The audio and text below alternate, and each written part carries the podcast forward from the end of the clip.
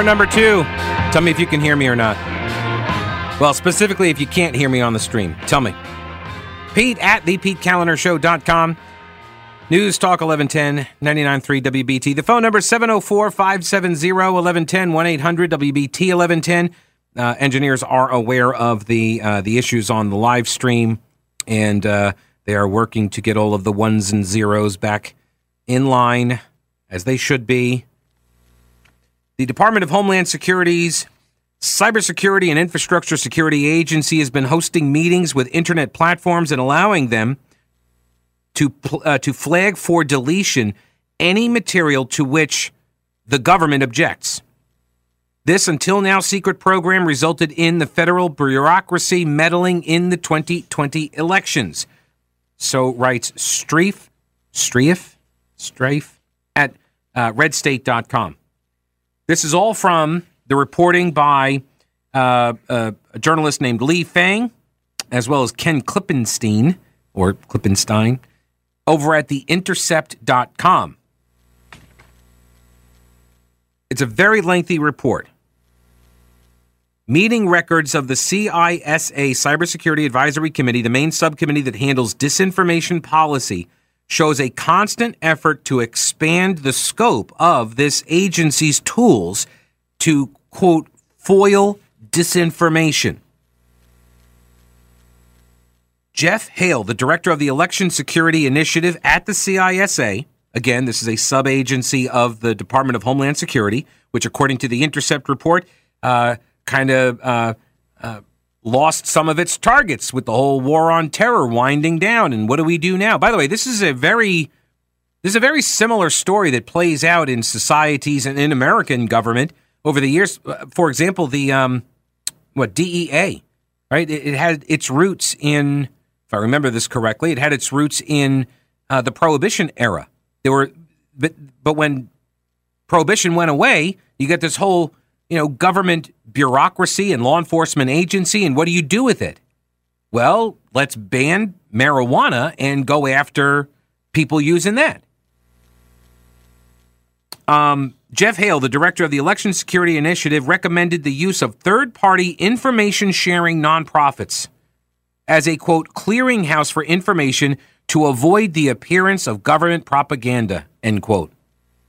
They knew exactly what this would look like, and there's a there's a perfectly rational and reasonable explanation for why people might consider this to be government censorship. It's because it's government censorship. That's what exactly is occurring, right? They're use the government is using the private sector to do the thing that the government cannot do. The government is prevented by law from censoring people on social media. So what they do is they they find the posts they forward the posts over to the platforms, and then the platforms take them down. That is, as Jonah Goldberg wrote in his book that I think he forgot he wrote called Liberal Fascism, that's fascism. That is what that looks like, folks.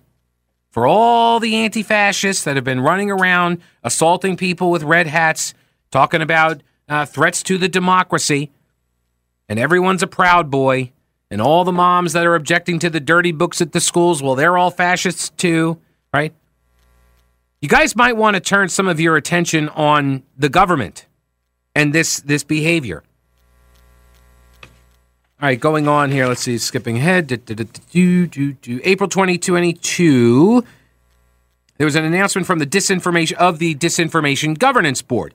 Faced immediate backlash all across the political spectrum, and uh, they eventually scrapped this idea. This was August and while free speech advocates cheered the dissolution of the board, other government efforts to root out disinformation have not only continued, but actually expanded to encompass additional DHS sub agencies like Customs and Border Protection now. The draft copy of the Department of Homeland Security's 2022 Quadrennial Homeland Security Review that was seen by The Intercept also confirms that DHS views the issue of tackling disinformation and misinformation as a growing portion of its core duties. Its core duties. DHS believes that it is part of its core duties. While counterterrorism remains the first and most important mission of the department, the agency's work on these missions is evolving and dynamic and must now adapt to terror threats exacerbated by misinformation and disinformation spread online, including by domestic violent extremists. Oh, I wonder if this has anything to do with that report that get, uh, just got put out. It was like, oh, all the extremists online, they're all right wing. All the right wing violence, it's all right wingers as if we all didn't just see the last two years of left wing violence, and even going back further, and we've talked about that in the, in all during yesterday's program. DHS's expansion into uh, misinfor. Oh, hang on, let me back up. The broad definition of what they term threat actors. It poses risks to vaguely defined critical infrastructure. Right. This is in the name of the agency. Is critical infrastructure what exactly is critical infrastructure, right? It is an area as broad as trust in government, trust in public health, trust in elections, and trust in financial markets. So if I'm worried about inflation because of the profligate runaway spending by Congress, does that make me a purveyor of misinformation or disinformation or malinformation? Am I on someone's radar? Uh, I pretty, probably already am. I'm probably already on somebody's radar. I mean, I'm not a big blip, what having lost the 90 pounds and all. But no, I don't think I'm not. I don't think I'm a very big blip on somebody's radar. But I have no doubt if somebody's got a list someplace, I'm on it. Uh, just for the fact that I've worked in talk radio for 20 years, right? But seriously, it, a threat actor is someone who poses a risk to critical infrastructure, which is defined as trust in government, trust in public health. How what have you guys done to earn trust in government? What have you done to earn trust in public health or elections or the financial markets? Like this idea that I'm just supposed to trust you based on what? The credential you hold? Sorry. No. Especially after you get caught in a bunch of lies for several years. Like that doesn't build confidence or credibility. So, no, uh, you should not you should not trust your government. You should not trust your public health officials, your elections officials, your financial markets. Just blindly trust them just based on their position, their status as a member of the elites or something, their credential. They're an expert, so they would know maybe this would fly a little bit better if I didn't just come through a pandemic where the people in charge told a whole bunch of lies. And yeah, they were lies. Then they knew they were lies, but they said them anyway. I haven't even touched on the climate change stuff. DHS's expansion into misinformation, disinformation, and malinformation represents an important strategic retooling for the agency, which was founded in 2002 in response to the 9 11 attacks as a bulwark to coordinate intelligence and security operations across the government. But traditional forms of terrorism posed by groups like Al Qaeda evolved with the rise of social media, with groups like the Islamic State using platforms like Facebook to recruit and radicalize new members. After initial reluctance, social media giants worked closely with the FBI and DHS to help monitor and remove ISIS affiliated accounts. So let me get this straight. In 2002, after we were attacked by jihadists and then uh, went to war in Iraq, based on you know totally legit information that came from the government um, and the creation of DHS, um, and you guys had this mission to keep the information coordinated with everybody and um, make sure there's no misinformation, disinformation, malinformation. Get at these uh, these jihadists that are recruiting on social media. You guys were initially reluctant to do that. The big tech platforms were initially reluctant to work with the government to take down ISIS recruiting accounts and posts. But it doesn't seem like they had much of a problem taking down our stuff. what, what's up with that? You know, at some point, when the behavior looks a lot like you give deference to the jihadists over American citizens, at some point that becomes, you know, the more obvious explanation for something. I am an Occam's razor kind of a guy. I look at the things presented and I I try to draw the most logical, obvious conclusion. You know, when you hear the hoofbeats, you think horses, not zebras, right?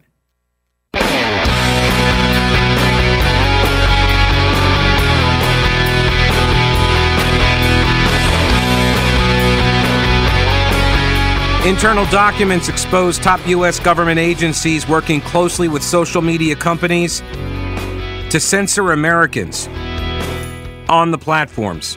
FBI, Homeland Security collaborated with the top social media platforms, Twitter and Facebook, to censor various forms of content under the banner of fighting disinformation.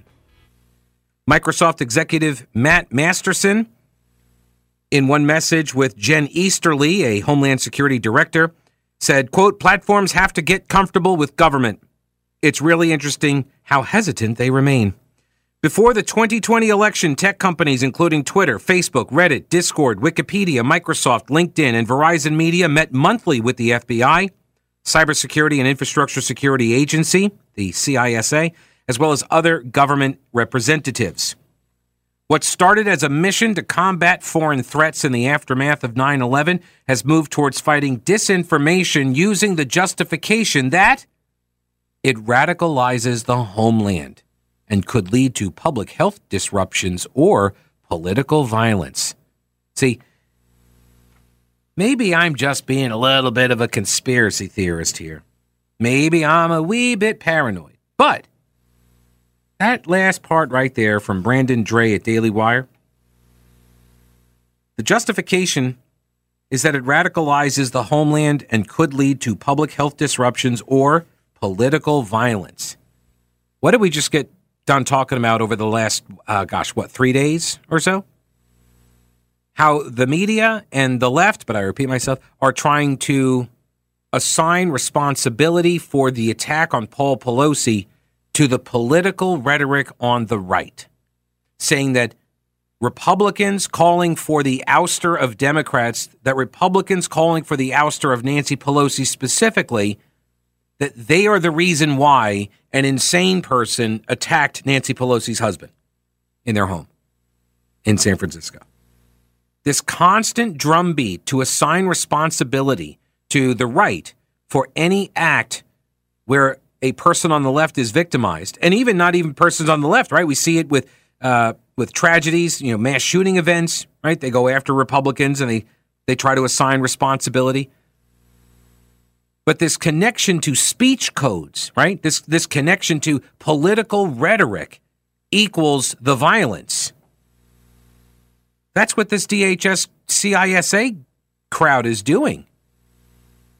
Right? Because when you define it as broadly as they have, that, well, anything that could undermine trust in our institutions or our elections, hey, you know what? Sometimes an election in a particular place should be undermined because the results might actually not be accurate.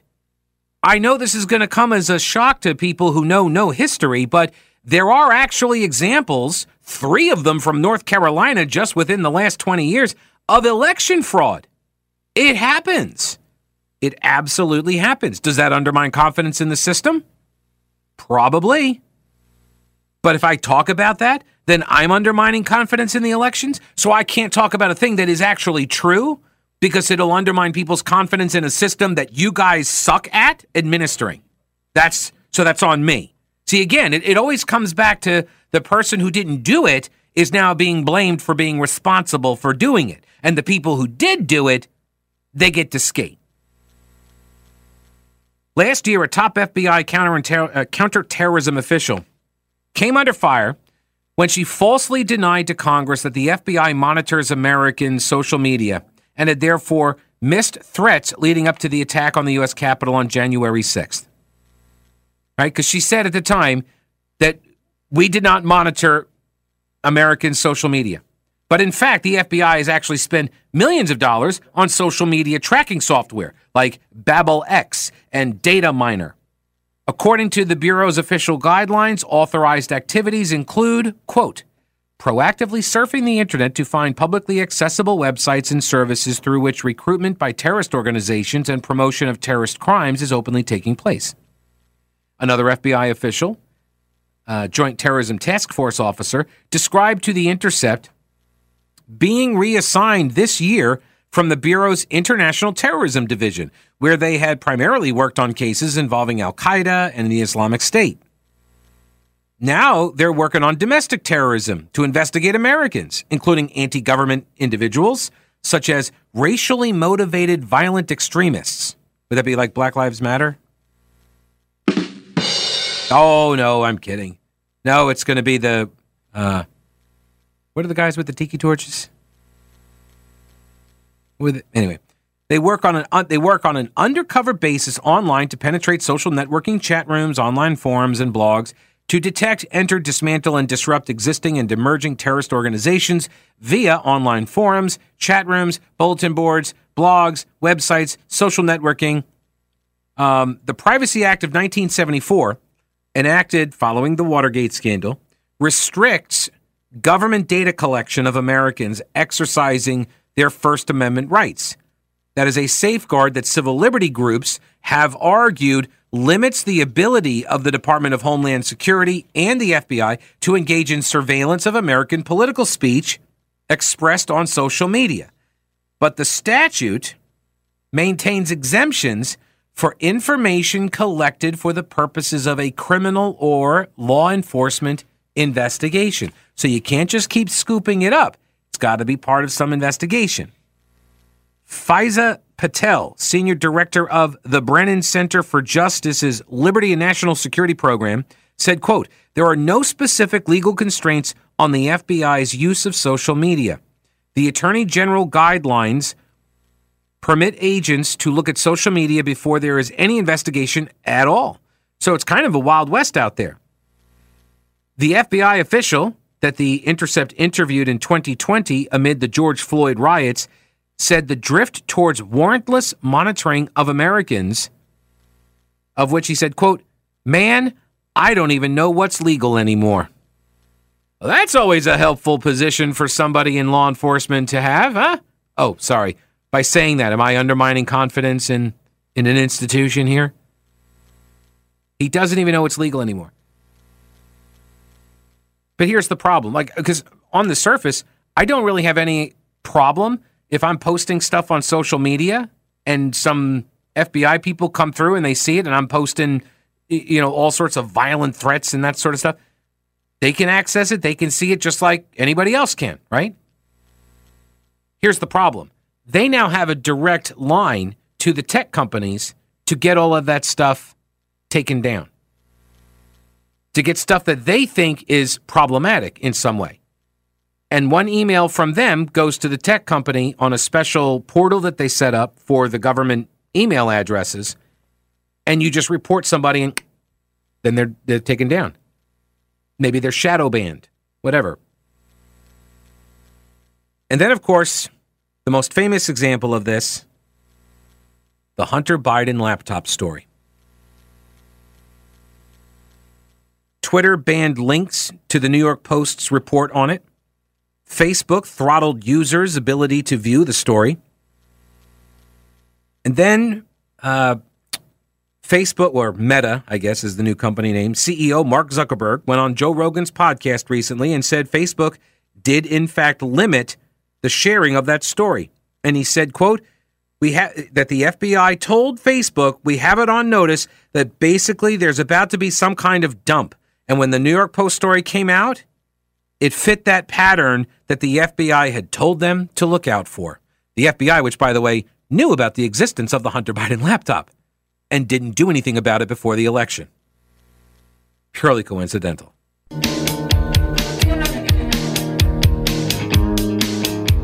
News Talk 1110 99.3 WBT. WBT. WB 704 570 1110 1 800 WBT 1110. Let me go over here to Tim, waiting patiently on the phone. Hello, Tim. Welcome to the hey, program. Pete. Love your show. Thank you, sir. What's going on? Uh, well, you got the diff- disinformation and the government wanting to cover up things. Did we not, did the state of North Carolina not just settle with some victims and family members of some black Americans and the, and the eastern part of North Carolina from chemical uh, castration. Yeah, the eugenics projects that the Democrats ran uh, in this state for a very, very long time. Yeah, they just gave them a bunch of uh, settlement money for that, the descendants of those people. Yeah, but if we go online and say something about it, do not do they not want to ban us? And that's the way they do not want they want to control us. Well, yeah, I mean, if, if you mentioned that that occurred, uh, are we undermining people's confidence in a critical infrastructure of government institution of some kind? Uh, yeah, I mean, is that censorious? Uh, is uh, is is talking about the Wilmington race riot, right? The, where where Democrats whipped up by uh, the the News and Observer uh, went went to Wilmington and, and they uh, they they murdered and overthrew a duly elected government of of blacks and Republicans and uh, and thus controlling the city uh, of Wilmington for decades to come. Uh, it uh, does that undermine people's confidence in elections? Does it undermine their confidence in the government? And it, and if so, then would I be censored for discussing the Wilmington race riots of 1898? Exactly. I say it is. I mean, I don't believe in the government or trust in the government or the state government whatsoever, especially if they want to censor us in any way, shape, or form. I mean, that that goes against our First Amendment as free speech.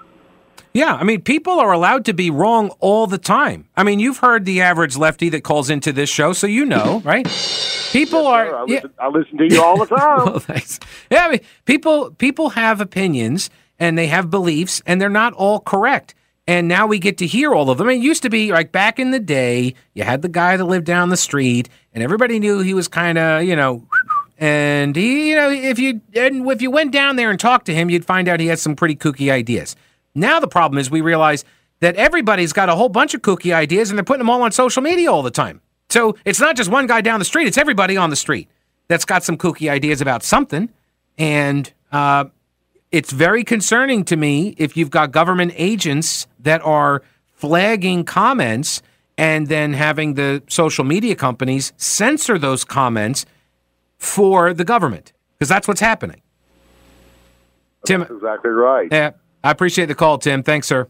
Hey, thank you. Hi, buddy. Take it easy. Yeah, I, I, I had the sense that some of this stuff was occurring, but I, I assumed. I, I tried. You know me. I, I try to give people the benefit of the doubt, and I gave the benefit of the doubt to these tech companies that they were doing these things on their own, that they just happened to be, you know, similarly populated with leftists in their managerial ranks, and they all were kind of on the same page as the leftists in the governmental ranks. And so that's why their censorship uh, leanings uh, all went the same direction. But this now, this now opens an entirely different chapter because this is now the government directing through a back channel portal, right? Where anybody with these email addresses, they get access into the government email addresses, get access into the portal, and then they could send the reports for action against individual users.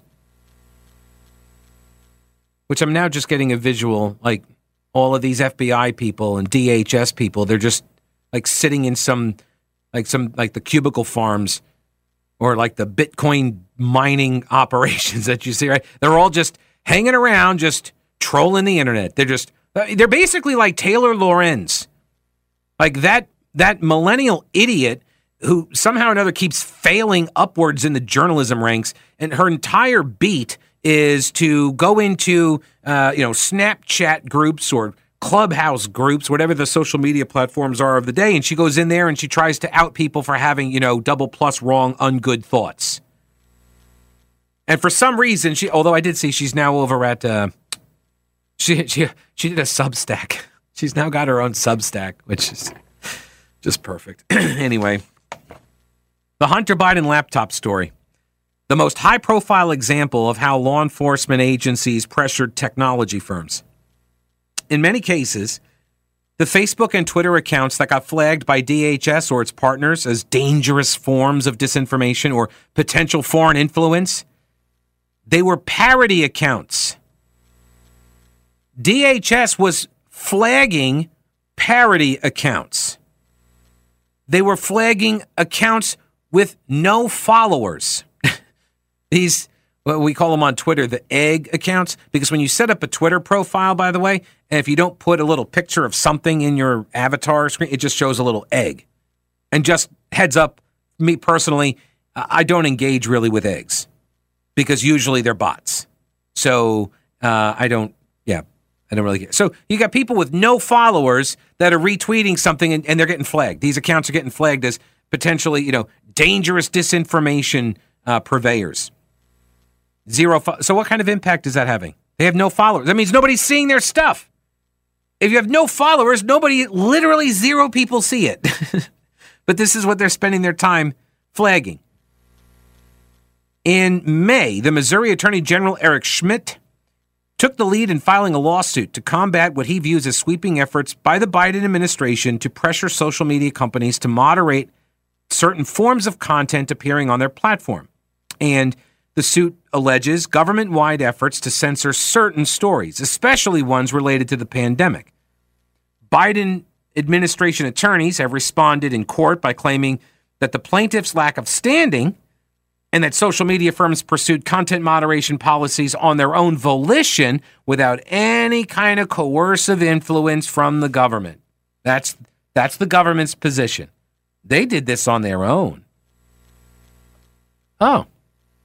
On October 21, the judge presiding over the case granted the attorney's general permission, uh, the attorney's general permission to depose Anthony Fauci, CISA officials, and communication specialists from the White House.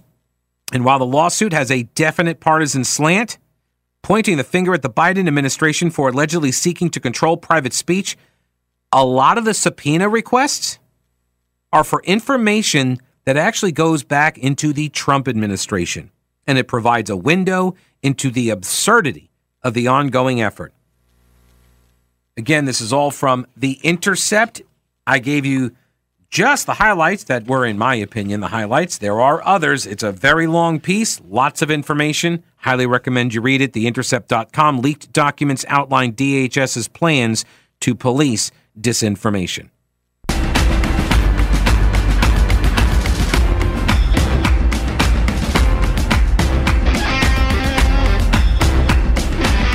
David Strom at hotair.com says even the meanest of intellects can see that something like a narrative, trademark, exists.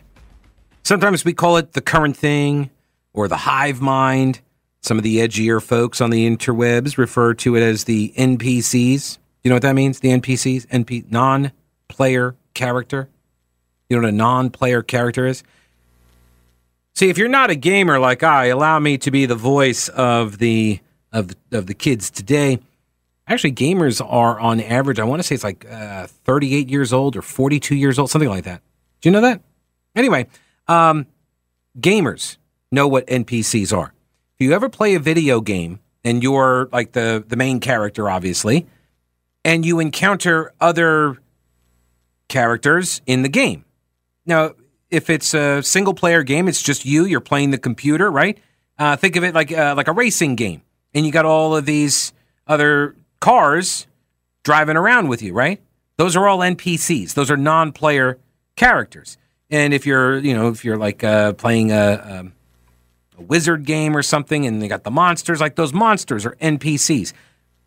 But it's particularly uh, analogous this NPC concept is uh, if you ever play a game where like you're walking through the village and you have to go talk to people or you're interacting with you know uh, some members of the town or some uh, members of your platoon or whatever and especially back in the old days like the, the graphics were terrible and like the, the, the lips never matched up with the, with what they were saying and stuff but they always behaved in the exact same way. The npcs would always just regurgitate whatever it was that was the common line. Like, uh, like if you have a bad reputation in the village, and every every single NPC is going to say, "No, I won't talk to you. No, I won't talk to you," and they were all the same, and they all looked the same. They all sounded the same. That's kind of the idea when you hear people talk about NPCs, particularly the kids on the social media, as if they're all pre-programmed characters in a video game. They have they have no free will of their own. Okay. How does this relate to the narrative? Well, when certain issues come up, anybody deviating from a certain position is viciously attacked or canceled, right? and the enforcers come from a certain economic or social class. We'll call them the elite. And why, or as the kids say, elite, L E E T. Anyway, um, while everybody can be victimized, the people most vulnerable are, ironically, members of the same class. Why is this? Well, it's because they, more than most, depend upon the social acceptance of their peers. You see, the elite are the professional class. They manage things. They produce and distribute our news, our entertainment. They run corporations. They inhabit all levels of government. They run our schools and universities, and in general are the most visible and powerful in our society. Almost everybody who is white collar aspires to join this club. So, why does it seem like they're always saying the same thing? Jeffrey Tucker, founder and president of the Brownstone Institute, he wrote about this, and he wrote in terms of the uh, the pandemic and the Great Barrington Declaration, right? He says, Where was the outrage about school and church clothes, uh, closings and the mandatory masking and the wrecked businesses and the bad science and the astonishing lies foisted on the public day after day after day? How did that happen? Why is it still happening? In particular, where are the intellectuals? I mean, some, yes, spoke out and they got punished as a lesson to others. The authors of the Great Barrington Declaration have said repeatedly that their short statement was the least innovative and controversial statement that they had ever written. It was a plain statement of widely accepted public health principles applied to the current moment. But the moment in which they dropped that bomb was one in which widely accepted principles of public health had been trampled and buried for the six months prior.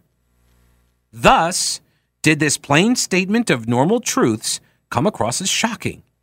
See, it wasn't just what was being said, but that actual credentialed academic professionals would dare to deploy their knowledge and status in service of truth rather than regime priorities. That it was shocking at all really tells you all you need to know, he says. Now, going back again to hotair.com, COVID is hardly unique climate change, energy policy, income redistribution, globalism, abortion, population control, transgenderism. I mean, name any important issue. And at some point, everybody in the ruling class aligned and started mouthing the same ridiculous platitudes. And more importantly, viciously silenced any dissent. So Tucker says, How did this happen? Well, one explanation is that a lot of intellectuals are controlled by a secret cabal somewhere in the world that's pulling all the strings. Now, Tucker dismisses that. He says he doesn't think they could pull it off. He mentions Klaus Schwab and Bill Gates, but he says, I see clowns and fools. Uh, in uh, he sees them as clowns and fools whose wealth massively outstrips their intelligence. He says there's a better explanation opportunism. Another word might be careerism. This particularly applies to journalists and intellectuals. Their career paths absolutely require compliance with prevailing narratives. Any deviation could lead to potential doom for them. The spirit of going along is the driving force of everything they do. Now, uh, the author of the piece at hotair.com, David Strom, I think is his name. Yeah, David Strom. He disagrees with Tucker. He says Gates and Schwab do play the role of helping other, uh, or rather, uh, they help gather the uh, transnational elites into a coherent mass. And so he says they, they, they may be clownish, but they do play a role, right? They create a mass of these people across the globe, which actually physically occurs every year at the World Economic Forum, Davos gathering, right? They do actually come together to craft an agenda. They have PowerPoints, they talk about it, they have panel discussions, right? This is not so much a hidden conspiracy as a well developed agenda, and they may genuinely believe it's for the benefit of mankind and it's most certainly for the benefit of themselves. But why are the managerial class, these quote elites, why, why are these people so vulnerable if they dissent? It's because they have no skills that can be monetized without pleasing the elites. Right? I, I, I, make jokes about this all the time. When you know, whenever you get into the conversations about uh, uh, the apocalypse, post-apocalyptic world, where you know uh, everybody's you know ha- has to contribute to the society. Re- you know, think of uh, Walking Dead, right?